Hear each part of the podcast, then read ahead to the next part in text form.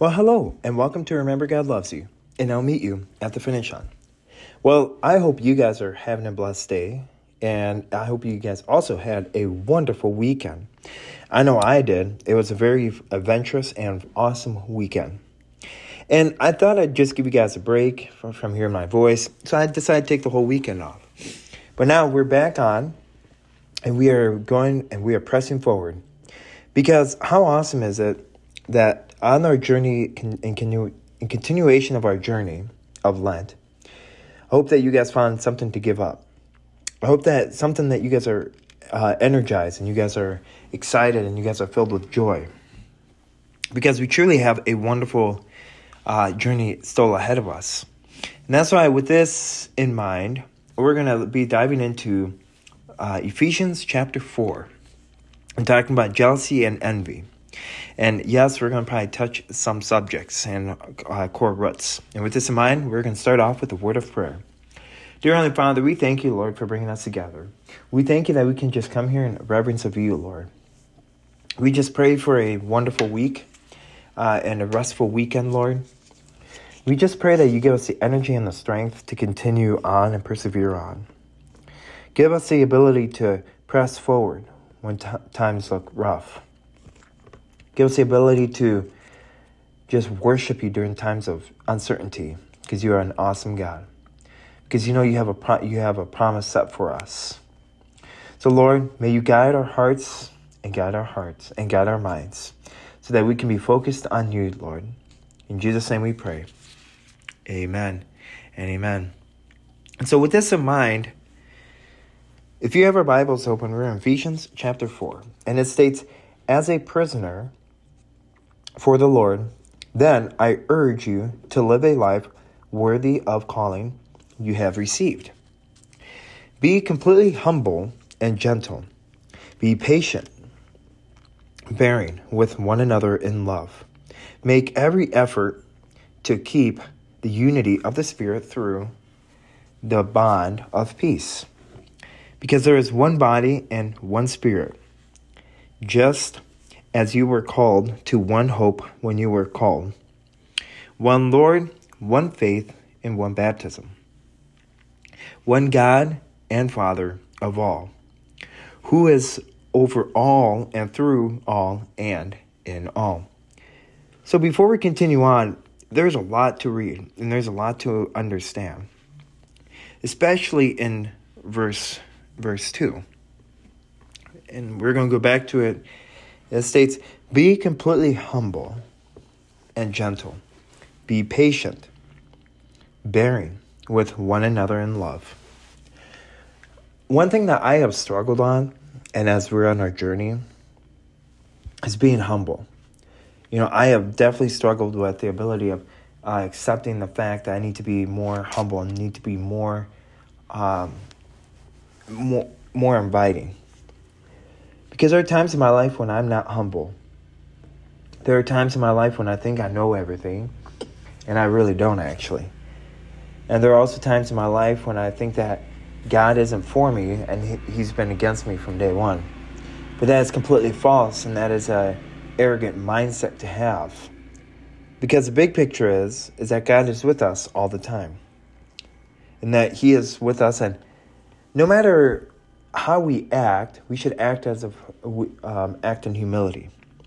Yes, that includes um, accepting the fact that I was wrong in certain instances, and also accepting the fact that we do not know everything, and God knows everything. I've also struggled with that. And is it hard bearing with one another in love? Is it hard to love your enemies? Absolutely. Is it hard to love people that you thought you were they were your friends, but then they betray you? Absolutely. Is it hard to love your leadership? You know, it tells us to pray for our leaders. Is it hard? Absolutely. But God instructs us to. And that is just uh, that is a challenging thing that I have struggled with from day one. And in verse 7, it states, But to each um, but to each of us, grace has been given um, as Christ appro- appro- um, apportioned, excuse me, uh, apportioned it. This is why it says, When he ascended on high, he took many captives and gave gifts to his people. In verse 9, what does what does he ascended mean except that he also descended to the lower earthly regions? He who descended is the very one who ascended higher than all the heavens heavens in order to fill the whole universe. So Christ himself gave the apostles, the prophets, the evangelists, the pastors and teachers to equip his people for works of service so that the body of Christ may be built until we all reach unity in faith and in the knowledge of the Son of God and become mature, attaining to the whole measure of the fullness of Christ. Amen and amen. So, the big picture and the big aha moment. In order, what Christ did is that he descended into the pits of hell to get the keys. And in Revelations, he talks about how he got the keys of heaven and that he will stow it away and throw it away. So he had to descend to make sure to uh, get in the depths and to conquer hell and to squish the head, referring back to Genesis 3 or yeah, Genesis 3. And that's very that's very interesting because then he went and ascended on the third day up to the heavens. And that is something that is so powerful because Jesus knows what the pits of hell is like because he was there for 3 days. And now he also he also knows what heaven's like. So and now that but he's also God. So that's a fact, Jack. Verse verse 14 or um, yes, verse 14, excuse me about that. Then we will no longer be infants, tossed back and forth by the waves, and blown here by there, blown here and there, by every wind of teaching, and by the cunning and craftiness or craftiness of people in their deceitful scheming. Instead, speaking the truth in love, we will grow to become in every respect a mature body of Him who is the head, that is Christ.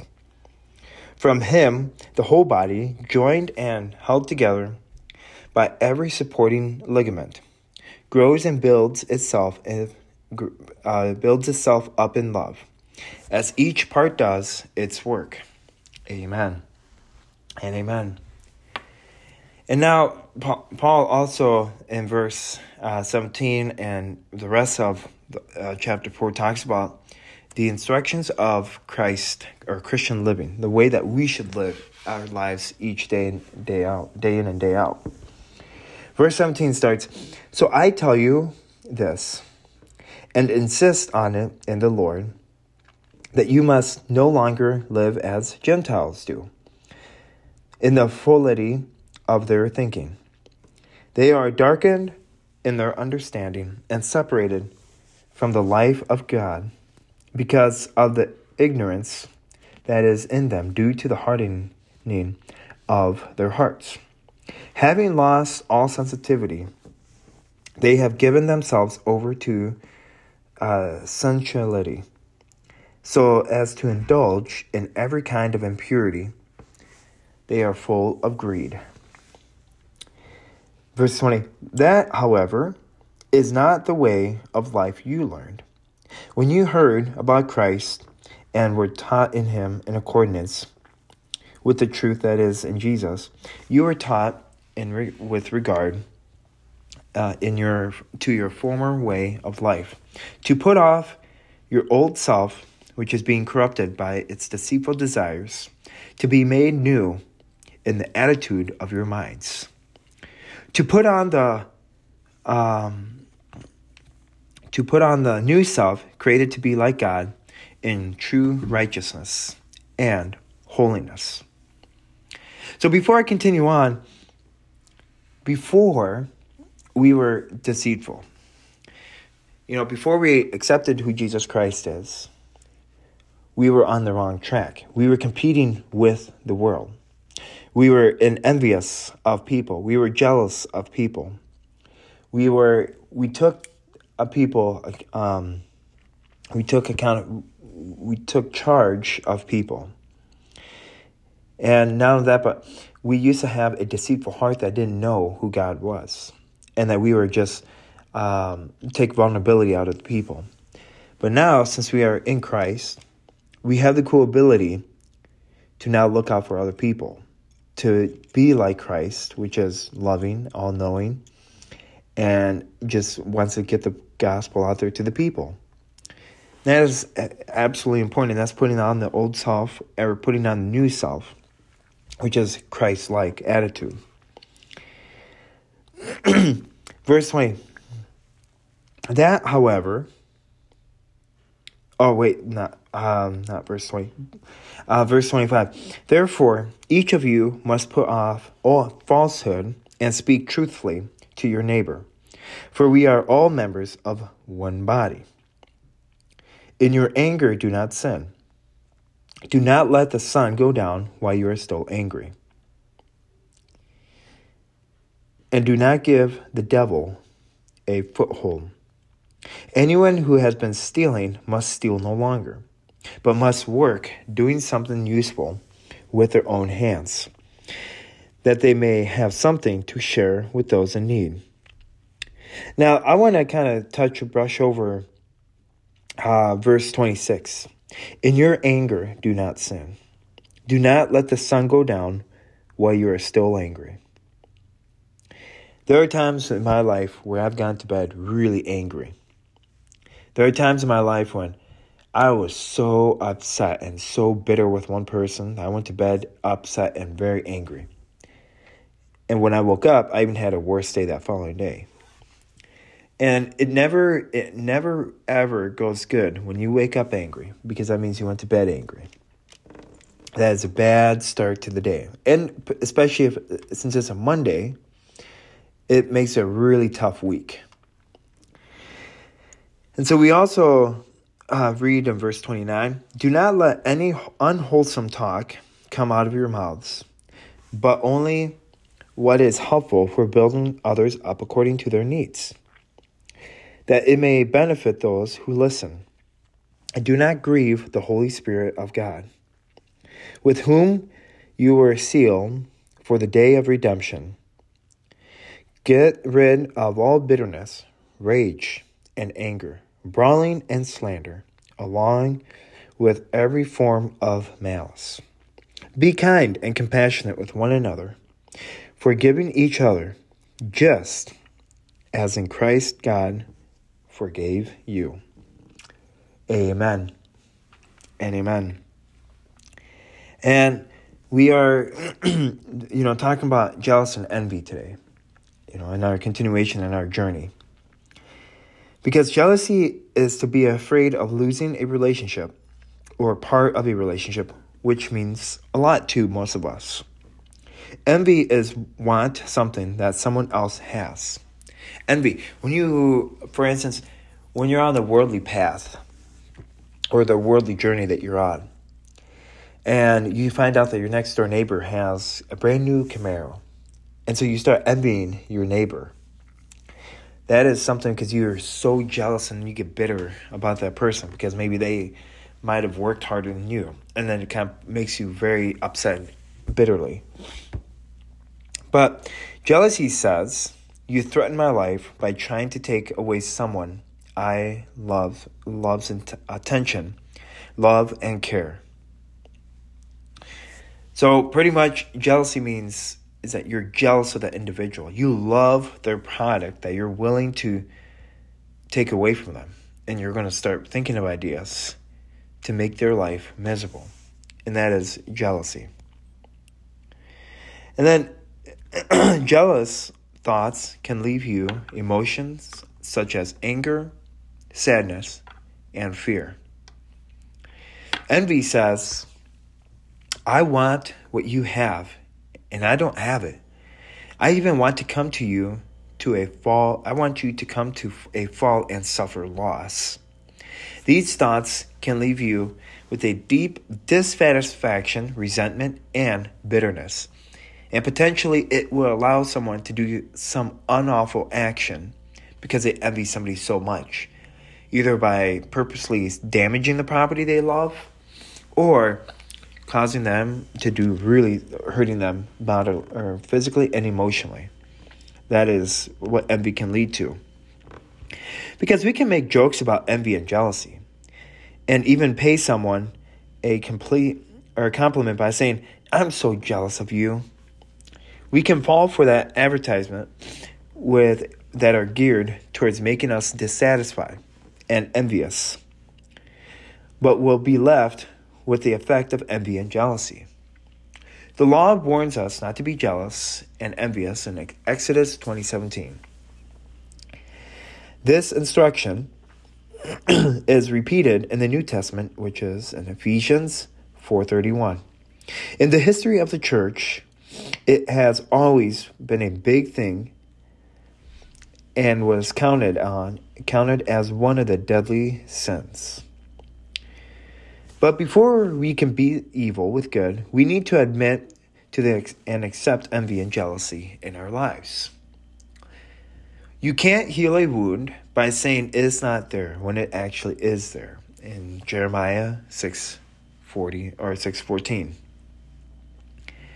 So the questions I have for you is to just kind of think about and ponder on is do I have fear that someone or something of great worth is going to be taken away from me by someone? Hmm. Do I really want something that someone else has? Do I want to lo- do I want them to lose it? And what kind of conversations should I have with that particular person? And can I confess my envy and jealousy to God and start moving with Him toward thinking differently about my life? Being transformed and being sent free from envy and jealousy.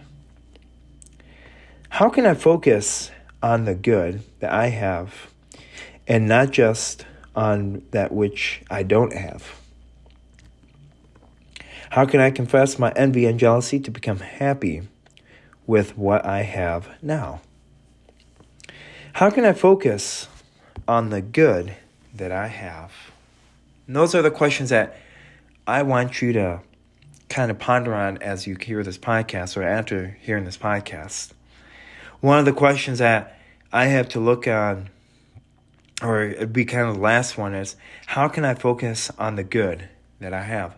How can I focus on the things that God already has provided me? What can I focus on then? How do I allow that to kind of bring me contentment, per se?